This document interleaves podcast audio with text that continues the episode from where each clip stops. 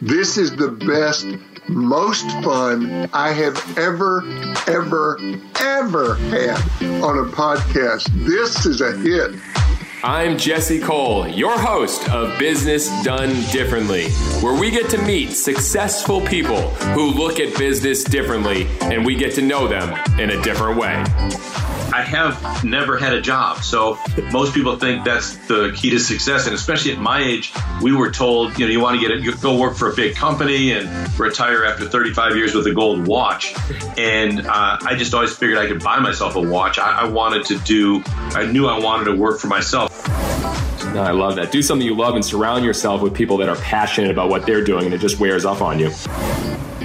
Today's guest is Tom Rubens, business coach and author of Lifeness, Harmonize, and Entrepreneurial Life. He's also a speaker and a business coach. And Tom, you know, you've been involved in some minor league baseball teams, so we obviously have that in common. How did you get into minor league baseball to kick us off now?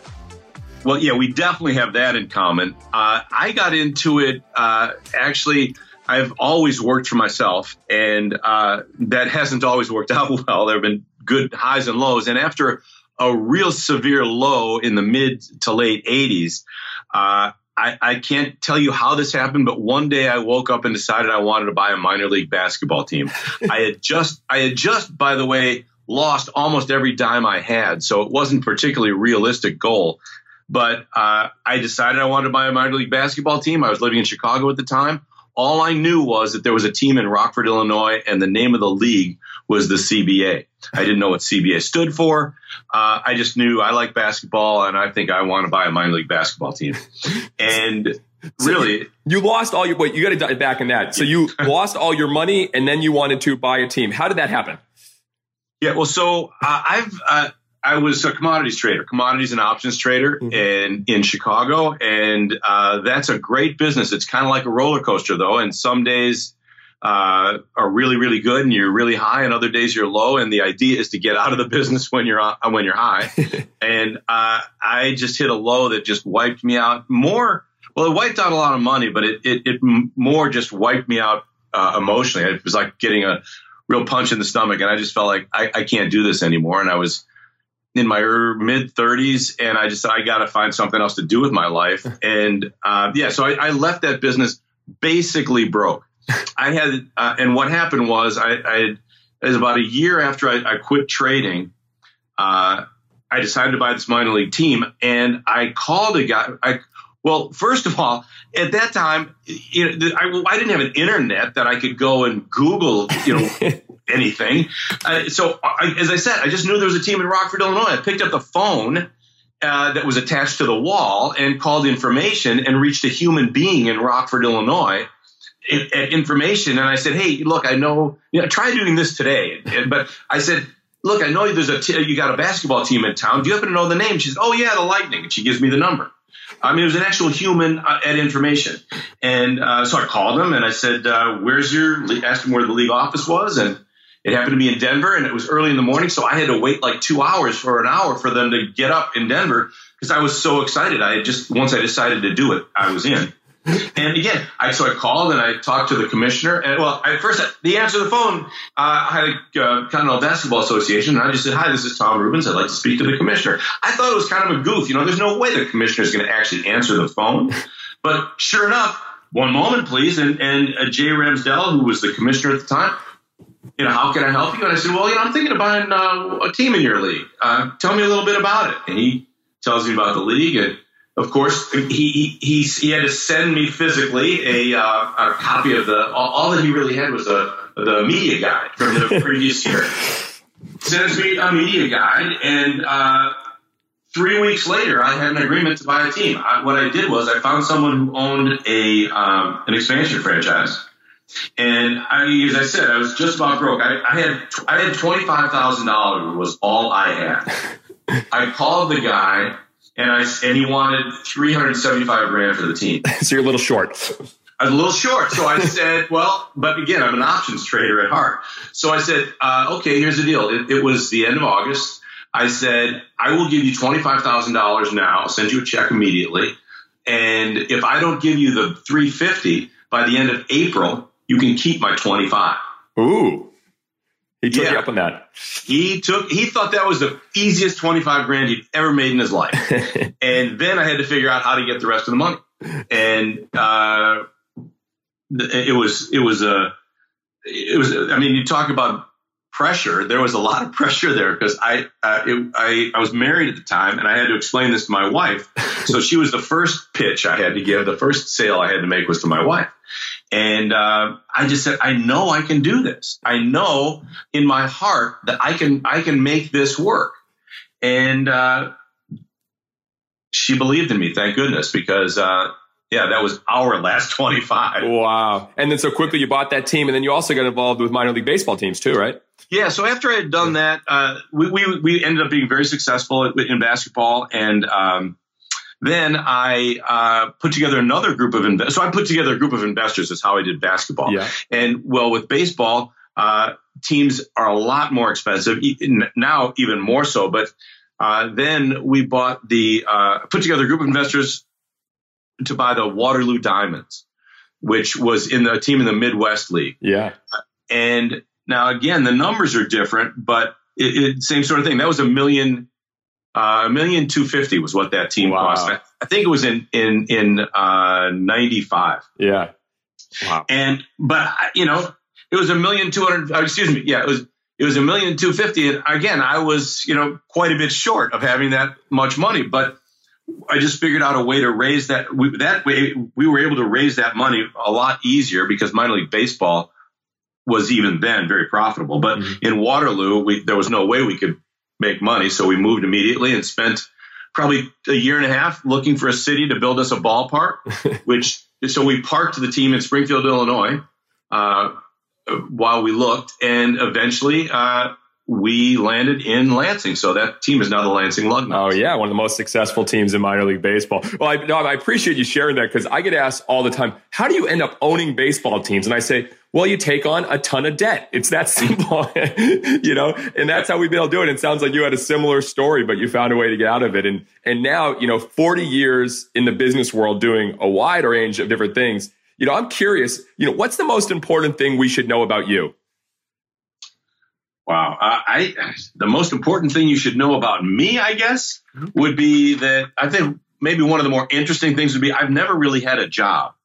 And I didn't inherit anything, so it wasn't like I was able to just you know walk into some business. I've just always figured out different ways to make money, and I believe that it isn't. I'm not saying it's not hard, but we all have ideas inside us. You know, if I asked you, how did you decide to wear a yellow tux? I don't know if you could give, maybe you could give me an actual answer, but it started out as just an idea. hey, I think this would work. And then I, you, you take that idea and you play with it a little bit, you massage it. Maybe it was originally a purple tux. Maybe it came from Barney. I have no idea. But all I know is you can't, it's very hard to quantify creativity. Hmm. And to me, there's nothing more creative than entrepreneurship.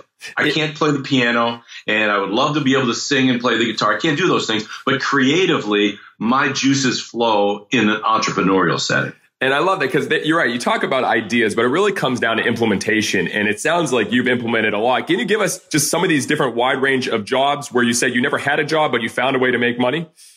Yeah, well, so uh, commodities trading, I just sort of fell into that. I graduated from college in December and I thought I was going to go to law school in September. So I had nine months and I thought I had this brilliant idea. I thought, well, I'll work for three months, save a thousand dollars, and then go to Europe and hope that when I come back, I've gotten into some law school. Um, that was my brilliant plan. Well, I got a job making three fifty a month. It was very tough to save a thousand dollars Yeah. on three fifty a month. Um, but I, I, I got a job on the trading floor. And as soon as I was there, oh man, this place is great. Just jumping up and down, screaming, swearing, throwing things all day long. It was great. I loved it. And uh, so I ended up staying there for close to 15 years and, um, and, and figured out different ways to make money. I, I worked for a company that said to me, if you can borrow enough money to buy a membership, then we will give you enough business to pay off that loan.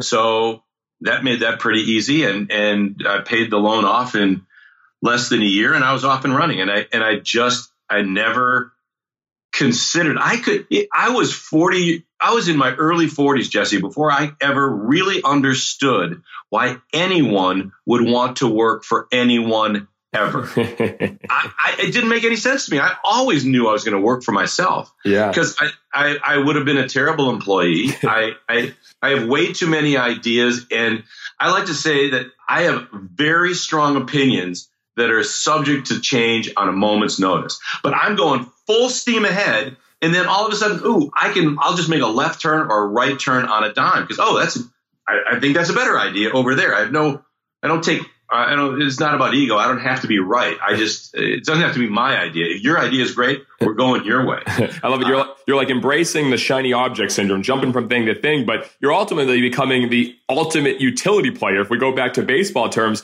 and you're learning all the different things about entrepreneurs. And I think that's where I want to go for the listeners. Uh, it, let's call this segment, put me in coach. But if, if you're a coach, you know, what are the problems, the biggest problems you're seeing with entrepreneurs today? Probably the biggest problem I see on a regular basis is that many entrepreneurs don't really understand the value of the culture that their business uh, that, uh, that they've created. They're they're focused on the product or service they provide, but they don't realize the actual dollar value of having a, a cohesive corporate culture. Mm. And by that, I mean, everybody's got to be paddling in the same direction. And we all have to know what, what, what the, what the end game is.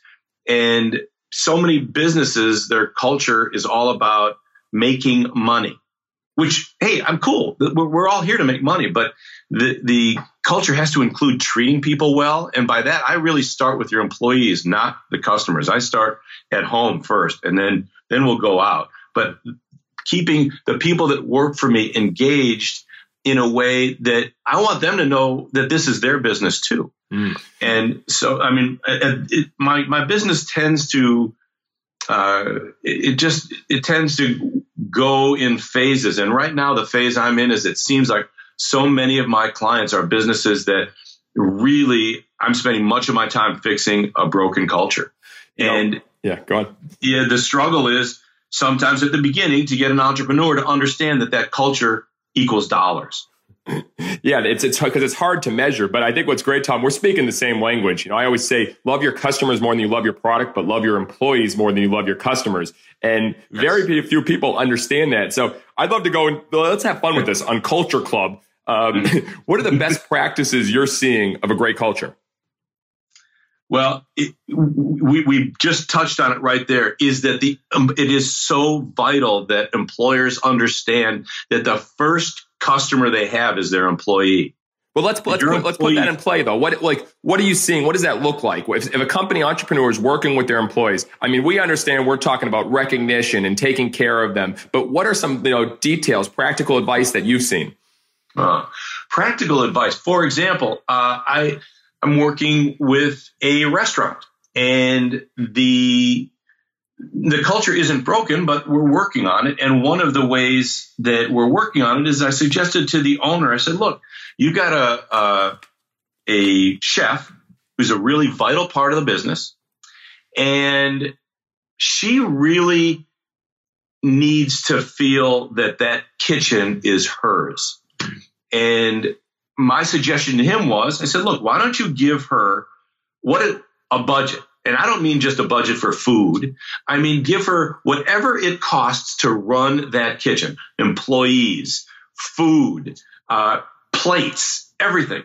Give you, you sit down with her and come up with that number, whatever that number is, and say, okay, and then add 10% to it because you're probably going to, you know, be some trial and error here and say, that's your budget. It includes your salary. It includes the salary of everyone in the kitchen. It includes everything that, that is food related in our business. If at the end of the year you've spent 10% less than that, you and I will split that. Ooh. And you can take your half and split it with the employees or not. If it goes over that, you don't have to worry. I'll cover it. And we'll do this every year. And, and, and he said, well, he, his, his initial reaction was a little bit of fear, but I said, look, this is a person that's been with you for many years. It's mm-hmm. not about trust. You don't, you trust, but we're like, she really needs to know that this is her kitchen. Mm. And so that's an example. And, and by the way, just so I suggested it, but that was an owner that, that bought into it and said, yeah, sure. I'll try that. well, what I love about that, Tom, is that you're building so much ownership and you're actually building entrepreneurs within an organization. And I feel like so many companies don't do that. They have their one owner, they have to get all the pie. But when you build all these little entrepreneurs, then you have a thriving business where people are taking ownership. And I think we've seen that. And we have people that have only been with the company for a year or two years because we're so brand new with the Savannah Bananas. But everyone on our staff, we let them dictate their own salary. 22 to 27 years old, which I know is crazy. But the reality is we talk to them. What are you going to do with this salary? How are you going to measure yourself? What is your accountability? And what's happened is the business is thriving because we're building entrepreneurs 22 to 27. And I want to say like, is it just because of fear? Like I'm guess just talking kind of, you know, off the cuff here. Why won't other owners or entrepreneurs try to build more of these entrepreneurs within their organization? Great question. And fear is part of it. And it, but here's the deal. And we'll go back to the culture piece. Your job, if you're if you're doing your job correctly, is you are building all the on your your team. You're building all these people to be successful. Whether it's with the Savannah Bananas mm-hmm. or your next business mm-hmm. or your third business after that or their own business, and you can only do that if you build people that are strong enough to take your job. Mm, 100%. And so what happens is so many entrepreneurs are come from a, so many of us, forget entrepreneurs, so many of us come from a fear base where we're thinking, well, man, if I if I bring in, let's just say I'm a I'm a, an, uh, uh, the the CFO of a company. Mm-hmm. Well, what if I bring in a really good uh, person to work for me, and she turns out to be better than I am, and she'll take my job? Awesome. That's awesome. Absolutely. That's great. And so ex- with the with the example of this in this restaurant, now many restaurateurs would look at that and say, well, geez, if I teach her how to run the kitchen, she could go open up her own business. Mm. And I say, great. Because you'll the next the next chef you get will know what happened to the last one, mm. and you'll have people beating on the door to be your next chef. Yeah. You gotta hire people that are smarter than you, better than you, and you gotta the gift you give them is the opportunity to take your job or go out and get another one. Oh, I love it. Well, Mark Zuckerberg said, you know, I try to hire people that are not only better than me, but that I would want to work for. And I thought that's that's so brilliant. And that's when he brought on Sheryl Sandberg, and literally the company started booming right after that. And you know, for instance, with us, we just hired a director of fun who was a cruise director at Norwegian Cruise Lines for the last four years. They have more experience entertaining than I've ever had, and you know, and we're paying for it. But the reality is, I think that's when a business starts to grow up, and they're not the ceiling of their owner. And is that what you've seen as well? Oh yeah, I mean look, you, you, do a great job there. I, I, felt I was doing a great job in minor league sports myself, but it, I'm not the I'm not the end all be all. I'm not the final Jeopardy answer. I got to hire people that are going to challenge me and be go way beyond the limits of my imagination. Hundred percent, absolutely, hundred percent. I want to go to deets about the tweet. This is you were strong on your Twitter game for a long period of time, and you wrote to find out your culture is healthy or sick all I need to do is speak with two to three employees alone, five minutes max. Uh huh. Explain yeah. that to me, Tom. That's pretty impressive. Well, it's uh, you could actually do it in less time. Uh, like what all I need to know about your culture, I got by ordering a hat. That's all I did. I ordered a hat from the Savannah Bananas, and if that's and I did th- that was everything. I knew that these people worked for someone who really treated them with respect, who gave them whatever freedom they needed to, to for their own personality to come out. I knew that they were working for someone who absolutely positively let them know that they were that they that they were valued. Well, how do I know that? Because I was valued you know, when we when we walk into a, any store, and you know, you, whether it's a, a, a gas station or a department store, you can tell what's going on. Even if it's a big, I don't care if it's Target, because you know Target may have its own corporate culture, but that individual store has its own culture too. Mm. And if you walk into a store and everybody's kind of like, you know, just blah, what more do you need? You can walk in, walk you you know what the whole place is. Like. Pick up the phone and order something. Yeah. From anybody, and you'll find out about their culture. That's so Call brilliant. Zappos and, and, and, and complain about some shoes you got and see what kind of treatment you get. It's outstanding. Yeah. It, it, it's really just seeing the energy, the enthusiasm, how the people act. It's the experience. And I talk about this, you're working with restaurants, but how many times do they not get the first impression right? No one even greets you when you first walk in, or when you leave, they don't say thank you. Or even Walmart with the greeters and they're barely even looking at you. Right there, that says everything about the culture. And I think I want to, you know, commend you for bringing it out like this because everyone thinks that this culture is like something very, very big. You can notice it very, very quickly. And then it is, it's all about just building the personality into the brand of caring. That's all that it is. Yeah, and you know, we all we make decisions as human beings. We make you know we- make decisions on a dime. We look at somebody. It takes seconds for us to decide whether we like them, we don't like them, we trust them, whatever. And you can say, "Well, gee, Tom, aren't you being judgmental?" No, it's just natural. We do that. We can't help it. We look at somebody, we like them, we don't like. Well, when you walk into a store, you can't have that negativity sh- shooting back at you. You can't. Yeah. It's it's got a dollar. It's got a real dollar value. Mhm. Um, and so it, so that that tweet was all about yeah that was that was really a case of over promise I mean under promise and over deliver I said I could do it in five minutes but you can do it in seconds Yeah, I love that. And I think that's such a great entrepreneurial lesson. It's like start with your employees, care for them, then the culture takes care of itself. The way you take care of your customers takes care of itself, and then the revenue takes care of itself. Start with your employees first. And it's just looking at it in a much different way. Absolutely. It's just coming from a place of abundance. We, you know, we believe, and I know you believe this, Yeah. that in, a, in, a, in abundance, there's not scarcity. If I, if I hold tight to all the things I have and don't let you in, I, the only, per, the person that loses the most is me. Hmm. If I show up in the world with just, I believe everybody can be happy and have whatever it is that they want. Uh, I'm likely to be much more generous, and that generosity shows up in my business. It shows up at home, and if I have a business with employees, it absolutely shows up with them. I love it. All right, before we go to our first game, I just want to get what are your thoughts on love in the workplace? Love in the workplace. Yes. I, well, uh, uh, that that could go a number of ways, Jesse. But I, I, uh, I, I believe that for me, if I'm not loving what I'm doing, then I'm going to change what I'm doing. Mm. Because I only, I, I mean, I, I'm at the point where I would only, I would only work with a client that I really, really wanted to spend time with. Um, yeah, I mean, in terms of love in the workplace, the context, uh, I guess, Loving your employees, oh, talking about love.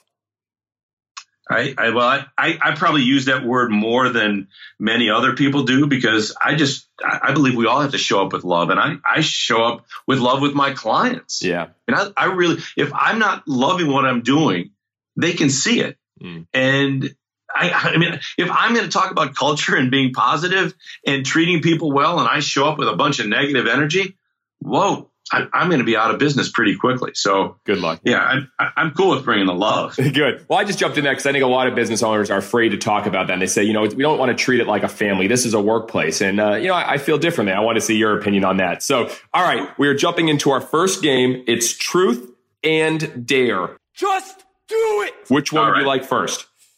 Truth. all right, truth. So, what is holding you back personally from success right now? It's a great question. And uh, what's holding me back from me? Number one, uh, I, I, here's what I've been suffering from lately. I have been suffering from a case of excessive contentment. And I, I'm stuck in this place of excessive contentment. I've been there for a couple of years now. And you know what? I plan on staying there. I'm not being as productive as I could because the rest of my life is just going so great. I choose to spend a lot of time in the, the happiness that doesn't involve my business right now. Interesting. I think there's a balance between contentment and settling. And I think one of my biggest fears in life is settling, where I feel like I'm not moving, but content can be seen that way, but content can also be unbelievably positive. Oh yeah, I mean, I'm I'm better at everything I do now. Uh, I'm just spending a lot less time worrying about it. Uh, that's great. All right. So you ready for your dare? I'm ready. so we're going to do a game that we do at the ballpark. It is called Sing in the Blank. Usually we have two grown men on the field with a microphone right in front of them, and then we play a song. As soon as the song stops, they have to finish those song lyrics, and it's usually a love song singing into the other man's eyes, which is very weird. But this Sweet. one, we are playing with that theme of love and culture. So you ready? I'm ready. Here we go.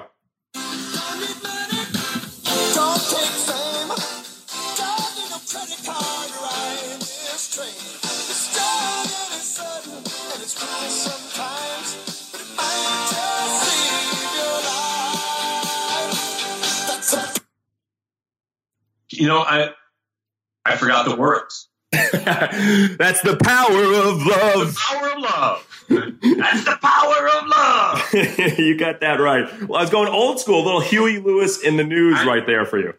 It- it- I, I, I'm with you on the Huey Lewis, but you got to go a lot more old school to have stuff that's printed on my brain. Try going back to like the 60s for that for, for me. I went back to the Huey Lewis, I think- 80s. You you had minor league teams back then. I thought that would have been a perfect fit. Tom, I, I got to tell you, you're the first person not to finish that song lyric. So you've actually, as great as you've been doing, you've Oh, already yeah. lost business done differently. So just letting you know that. Jeez. Oh, man. no, I'm just Can kidding. I, uh, can I get door number three? Can I, can I get a, we, we might have to have it come back and do another song later, but uh, no, no, that, that, that was fun. We'll, we'll, we'll get back later on this. We'll, we'll get you back in the, in the game. So total humiliation? I hear you. All right. Want to want to go, you know, quickly on, on your book, you know, obviously harmonize the entrepreneurial life.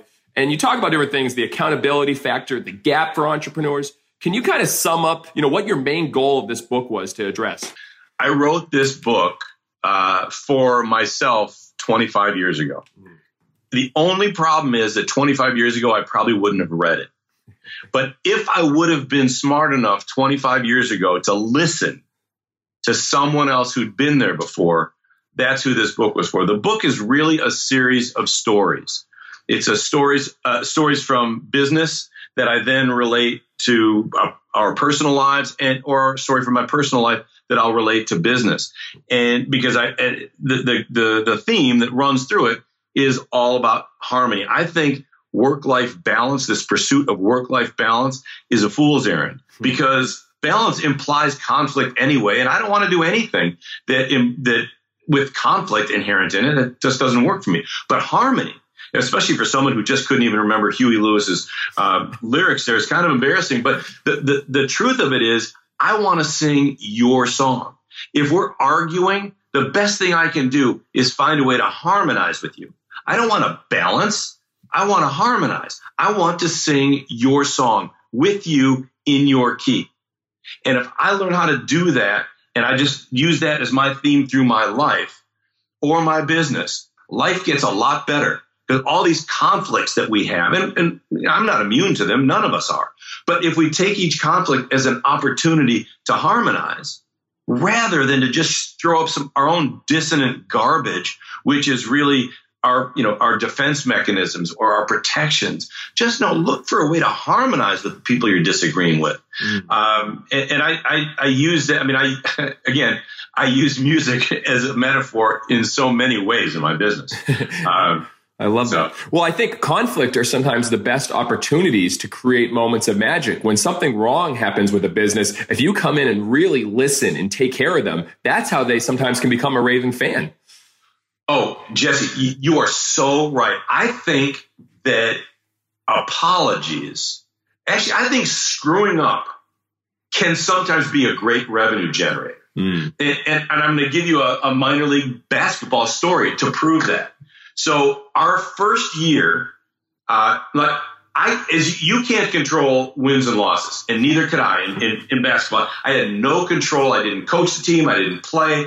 So all I'm responsible for is the fun that you have at the game. I, my job was to deliver good, clean family entertainment Yeah. to our fans. I spent more money on halftime entertainment than I did on ball players. it was, I mean, that's how important it was to me. So in our first season, we all got together and we were sort of thinking, uh, that, you know, we, we had, uh, I think it was 28 home games, and I had to come up with 28 halftime acts. And, uh, you know, okay, after you get over the San Diego chicken and, and all those things, I still got 20 left I got to come up with that are some, have to be somewhat original.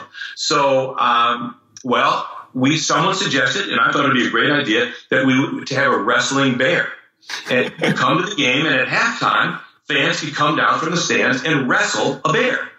It scared the daylights out of me. I never would have done it, but I thought oh, it'd be interesting to see what happens. Was it So- a, a real bear? I just want to correct it. A real bear. a real live black bear? Yes. And you were you were inviting fans to wrestle with that bear.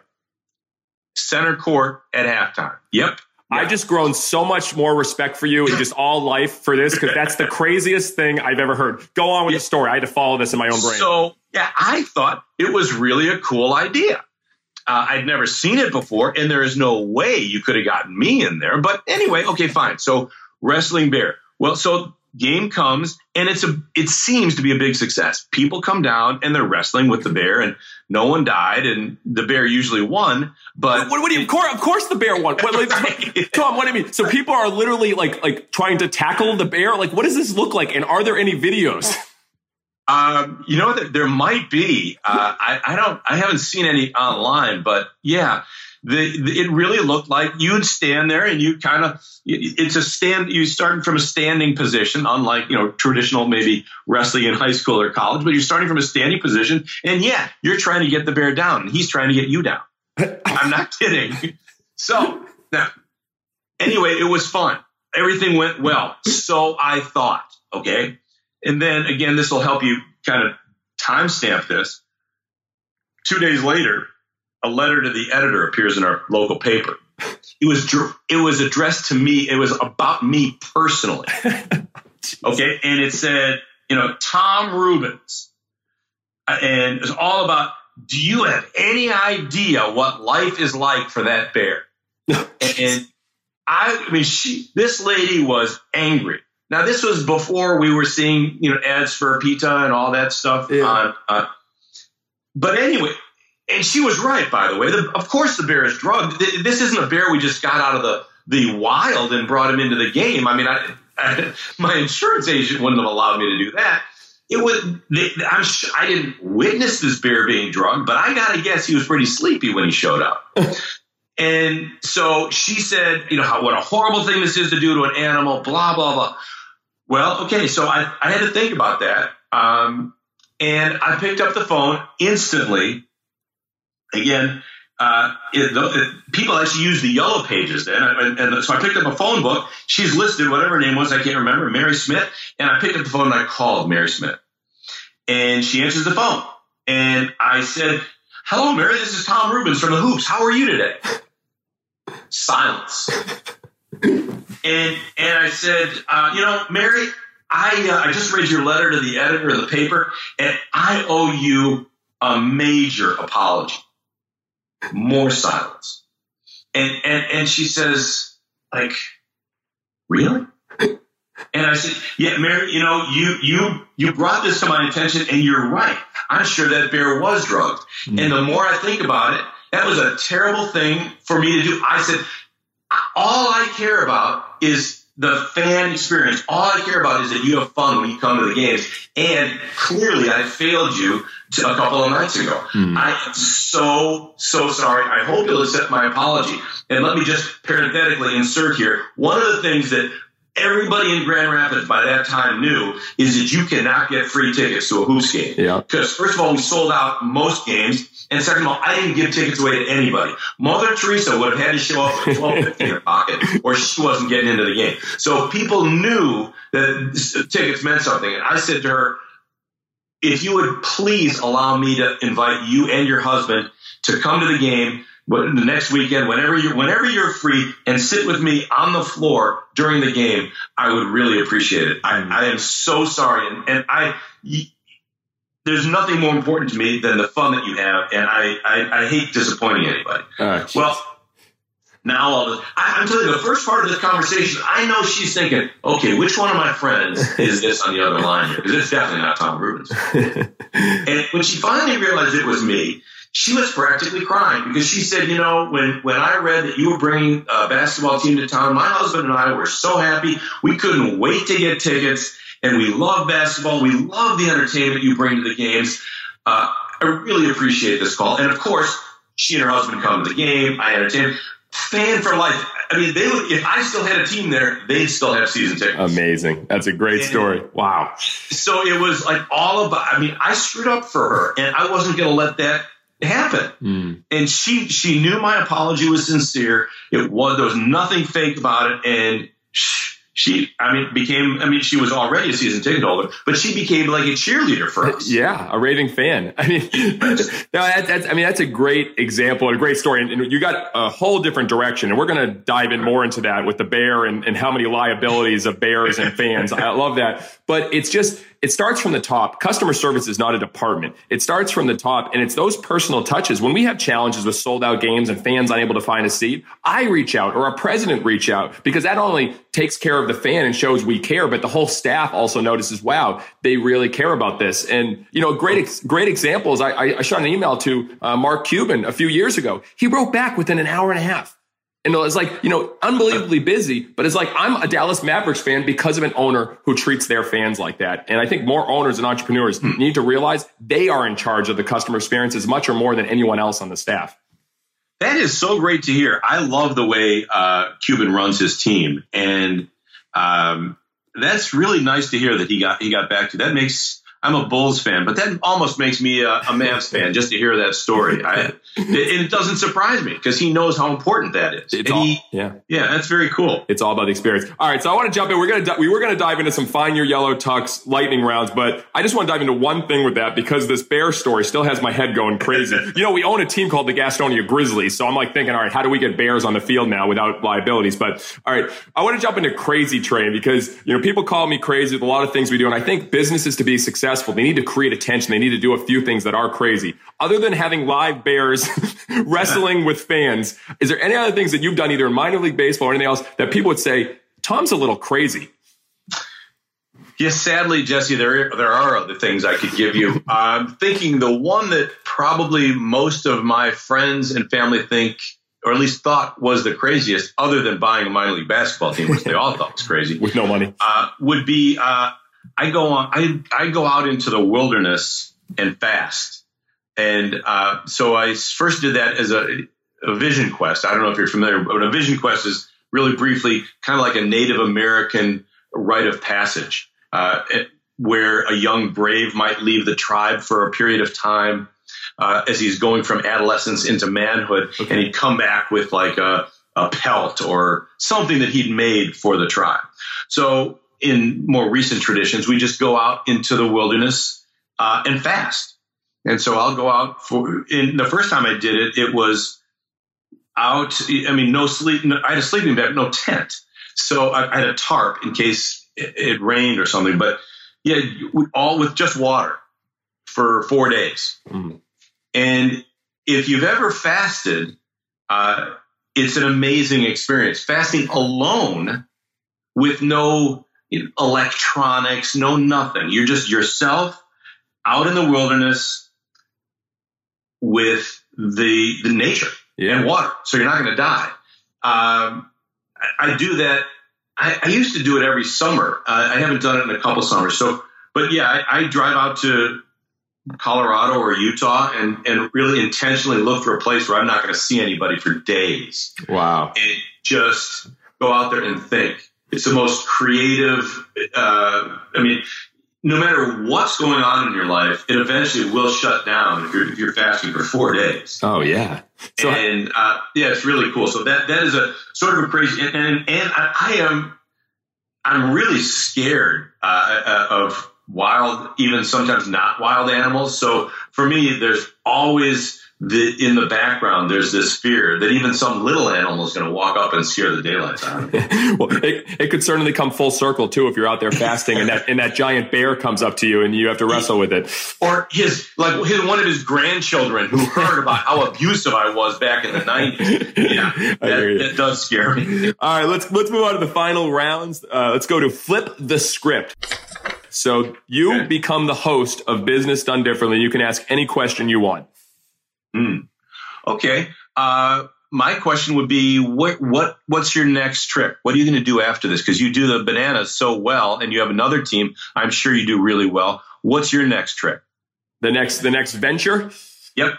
I think the next venture is how do we take it on the road? You know, I think what we love what we're doing in Savannah and Gastonia and selling out the games, but how do we take it on the road to impact more people? And so, uh, I would love to make the bananas worldwide so people in all different countries can see, you know, a dancing first base coach and the banana nanas and, you know, our crazy players doing the thriller dance during the games. So that would be my dream because the Globetrotters do a great job with basketball, but there's no one really making baseball fast, exciting, and nonstop entertainment. So that is the dream and the vision, and we'll see if we get there. I'll be following you, Jesse. That's great. That's a great question. So I, I love this with question, especially as a coach. And, you know, questions really people the questions people ask i think matter so much because people are always looking for answers but they're not always asking great questions what are some of the best questions you are asking right now well i think the best question that i ask um, and it's not an original one i'm sure you've read uh, start with why oh, yes. by simon sinek and for me i just i ask i ask why um, probably three times at least mm. before I'll accept the answer. Yes. Uh, the why test. Because the, yeah, the first why is, you know, you know, is garbage. Mm-hmm. But give me, I want to get down into your heart. And that's where I'm going to get after three or four whys.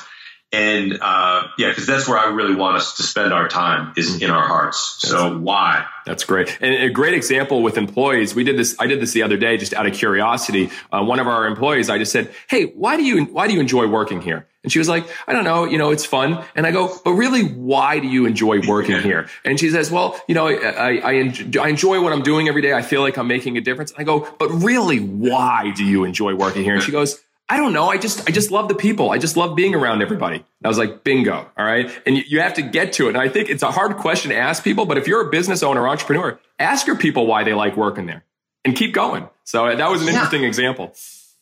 Absolutely. Yeah, definitely. All right. Last few, last few segments here. Tool time, Tom. Uh? Oh, that's, that's some good alliteration right there.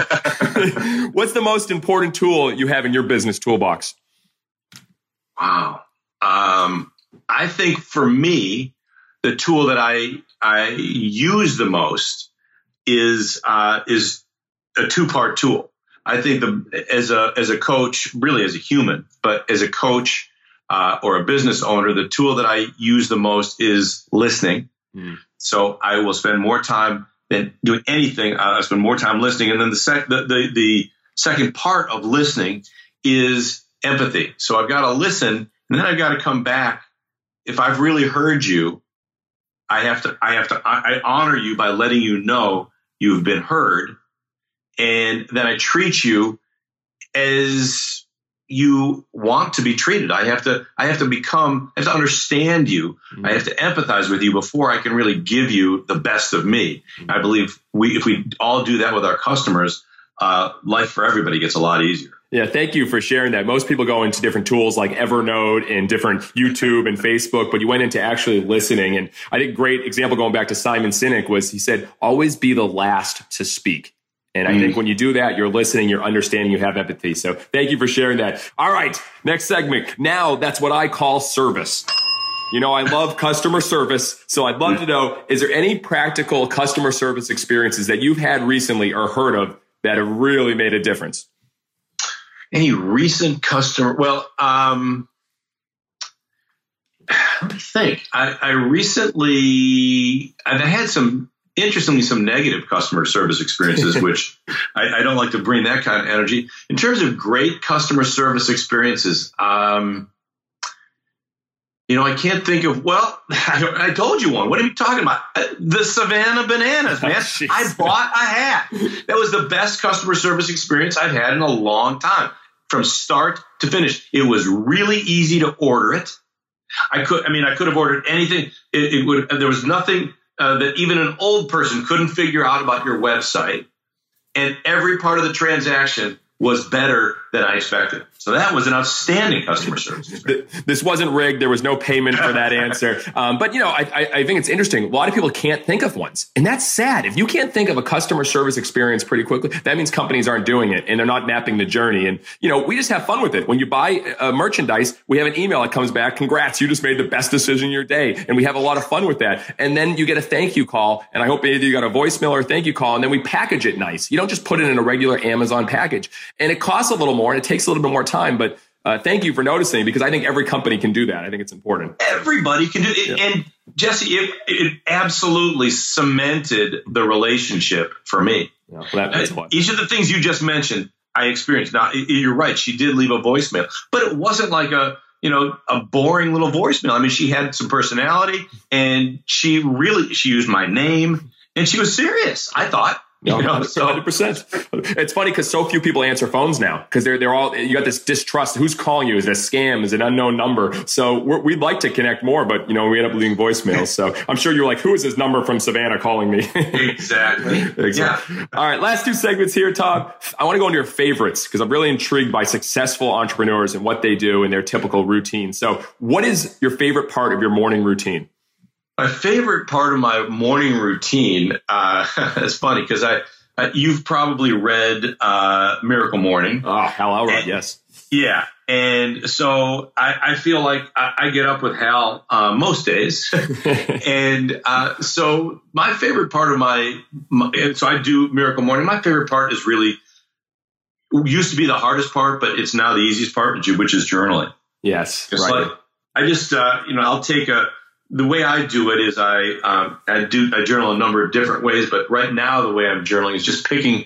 I, I have just a certain thing that I think about that over a period of time, and, and I just sort of mull it over in my journal on a daily basis. it's the quickest way to find clarity in your right life. Just start writing every day and you'll start getting Yeah. it. So, couldn't agree more. All right, favorite way to unwind at the end of the day? Favorite way to unwind at the end of the day? Well, um, if I could do anything at the end of every day, it would be go for a nice long hike with my wife. That would be the best way to end my day. Awesome. Love that. This is a tough question for us that read a lot of books, but what's a favorite book that stands out, or maybe one that you read recently that stands out? That's funny. I, I've got two books that, uh, well, one book that I buy 10 at a time. Ooh. I give it to every one of my clients and I give it to, people. I mean, I really, if I go to a, a, meeting and I may give away some of my own books, but I'm constantly giving away The War of Art, uh, Steven Pressfield. Yes. Uh, and recently, I just uh, for, for a project I'm working on with a client, I just bought another copy of. I don't know if you read the Rock, uh, Mastering the Rockefeller Habits No, by I haven't. Harnish. Have you read that? No, I haven't. Well, he has he he updated it, and his the, the latest book is called Scaling Up, Okay. and it I, I, he, he's some in some ways he's a little too technical for me because he's got all these forms and facts and figures and stuff, but he's just got really great practical tools for businesses. So I, I those are two books that I really like. One really creative, and the other one pure business. You know, thank you for framing that question because I think that's actually a better question to ask. Like, which book would you buy multiple or have you bought multiple copies? Because that means you really love it. So thank you for framing that that way. All right, favorite magic moment. This magic moment. One magic moment that stands out in your life that you won't forget, other than bears wrestling people. My um, well, okay, this would be um, okay. Here's a magic moment. I have a, a smi- I have a son who has special needs, and he he's autistic, very very verbal and very social, but just a little uh, different. I guess is the best way I could describe it. And um, so when he was about twelve, I started every night, uh, or not every night, just like often uh, during the day when I would hug him, I would just say, anything's possible. And that became kind of our mantra when we would hug anything's possible. And uh, I, you know, again, he's he he doesn't learn at the same rate that that many people do, and, and he certainly can appear slow. Uh, and even I sometimes underestimate him. And here's an example of it. So the magic moment was this: for we've been doing this for quite a while. So hey Sam, anything's possible. And you know where we and we had to each say it. I would say anything's possible, and then he would say anything's possible. So this particular time we hugged, and I said anything's possible, and he can he, he hugged me back, and he said anything's possible, Daddy, Ah. just like that. Anything's possible, Daddy. Like he he he realized that I wasn't getting it, so he just by adding that one word by saying it to me sent a shiver down my spine. He just, I, I thought I'm teaching Sam, you know, anything's possible, you know, you, the, you, this, you don't have a ceiling, you know, blah, blah, blah, rainbows and all that stuff. And he just, you know, just right to the heart. Anything's possible, daddy. Like, Ah, love that. everybody knows that. Ah. And it was like, well, that was magic. I, I just saying it now takes me back to that moment and it really, uh, it really gave me the chills. Oh, that's amazing. And, and so simple too. Anything's possible. It's so inspiring. You know, one of my one of my favorite quotes is from Walt Disney. It's kind of fun to do the impossible. And this really, really fits in with anything's possible. So thank you for sharing that. All right, Tom, we're down to our final four. And I want to final four questions of business done differently. First one, what have you done to stand out in business and in life? Well, I guess we've talked about some of those things. I mean, I, I have never had a job. So most people think that's the key to success. And especially at my age, we were told, you know, you want to get it, go work for a big company and retire after 35 years with a gold watch. And uh, I just always figured I could buy myself a watch. I, I wanted to do, I knew I wanted to work for myself. So right there, that would be something that, that's different. And I guess um, if there's anything that I've done differently is I've just always had the confidence that even if I screwed up, I could work my way out of it. And so I was not, I, I, I was not afraid of failing in business, which is a good thing because I've done a lot of it. But uh, I wasn't afraid of failing. I was just, uh, I would be much more afraid of not trying. Oh, I think that's great. And the, the next part of that, and I think don't, I don't know if the answer uh, "don't get a job" might work here, but what advice, what advice would you give someone to stand out in business and in life? Uh, what, what I mean, I, my, the advice I give to people who sometimes people come to me not really knowing uh, I just, what do I do? I, I don't know about you, but you probably get a lot of young people coming to you. Well, Yeah. you love what you do, but Yeah. I don't know. What should I do? Mm. And I always go back to do something you love, to, to make sure that whatever you do in life, whatever work you do, that it you love it because you're going to be doing a lot of it and you'll do it really well if you love it. If I if I had to get, go back in my life and I think of uh, times when I made decisions that that I didn't make on that basis, I think you know I really sh- I, if I were to go back, I think I would do this. I would say I'm going to find I'm going to figure out a way to become Bob Dylan's roadie because that would I would have been really good at it. Uh, not because I'm electronically inclined, but because I'm so passionate about music and I liked his music. And I would have been around something I loved, and I would have been around all this creative energy. And who knows, maybe I would have gone into producing concerts or producing records or whatever. But that's something I would have loved every moment of it, even though I really don't like taking up and tearing down uh, concert stages. No, I love that. Do something you love and surround yourself with people that are passionate about what they're doing, and it just wears off on you. Yeah. I love that. All right, final two here. This is always a tough one when I get asked this, but I'd love to hear what your opinion is. What's the best advice you've received? Oh, uh, best advice I've ever received. Uh, quick story that also involves Sam. So one night I'm putting him to sleep, and he says, uh, "Daddy, tomorrow is going to be a great day." Hmm. And I said, "Cool. What's going on tomorrow?" He said, "Nothing."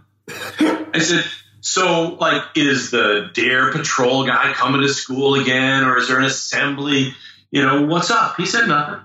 And I'm starting to get a little impatient. I said, "Sam, tomorrow's Wednesday. It's Tuesday night. How can you tell me that tomorrow is going to be a great day? You don't even know what's going to happen." And he said, "Because it is." Wow. It's gonna, he decided Tuesday night that Wednesday was going to be a great day, and this kid goes to sleep every night feeling that way. And what a surprise! Every day is a great day for Sam. So the best advice I ever got was to just look at life that way. Oh, And I could do, I could go to sleep on Tuesday night and decide that Wednesday is going to be a great day. Hmm. I don't, but I could. And if I did that every day, my life would be a lot sunnier. Oh, that's yes, and that's what I got the bright yellow to kind of feel that sunniness right now. there you no, go. no, that's so rich. I, I love that. Sounds like Sam may be one of the most brilliant people you've ever met. Yeah, he's definitely my my guru, my teacher for Oh, sure. that's great. Final question: How do you want to be remembered? Um, I want to be remembered. Um, you know, it's funny. I I, uh, I used to say I, I want to be clean in all my relationships. I don't want to die having someone say, "Damn, he owed me fifty bucks." Uh, you know, I want every relationship I have to be like we've already had our final conversation. You know I love you and I know you love me and, and we don't there's no ambiguity. So if I want to be remembered for anything, it would be that I was totally clear and clean in every relationship. So, you know, they'll all show up at my funeral and say, Well, yeah, I, I really felt I, I, I knew him and he knew me and um, I knew always knew where I stood. He knew where I stood, and we loved each other. Oh, that's outstanding.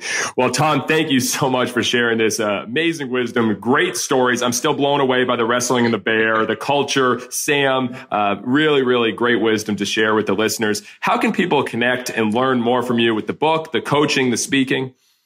Well, the the the best way to reach me is at tomrubens.com, uh, T O M R U B E N S.com. And actually, if your listeners are interested, I, I've, I, I'd be happy to give them some special gifts. Love if they it. just go to tomrubens.com slash yellow. Yes, yellow. You hear that? Yellow. And what you have some great gifts right there. Tom Rubens slash yellow. Tom, thank you again so much for sharing this great wisdom, great advice, and uh, keep standing out, my friend.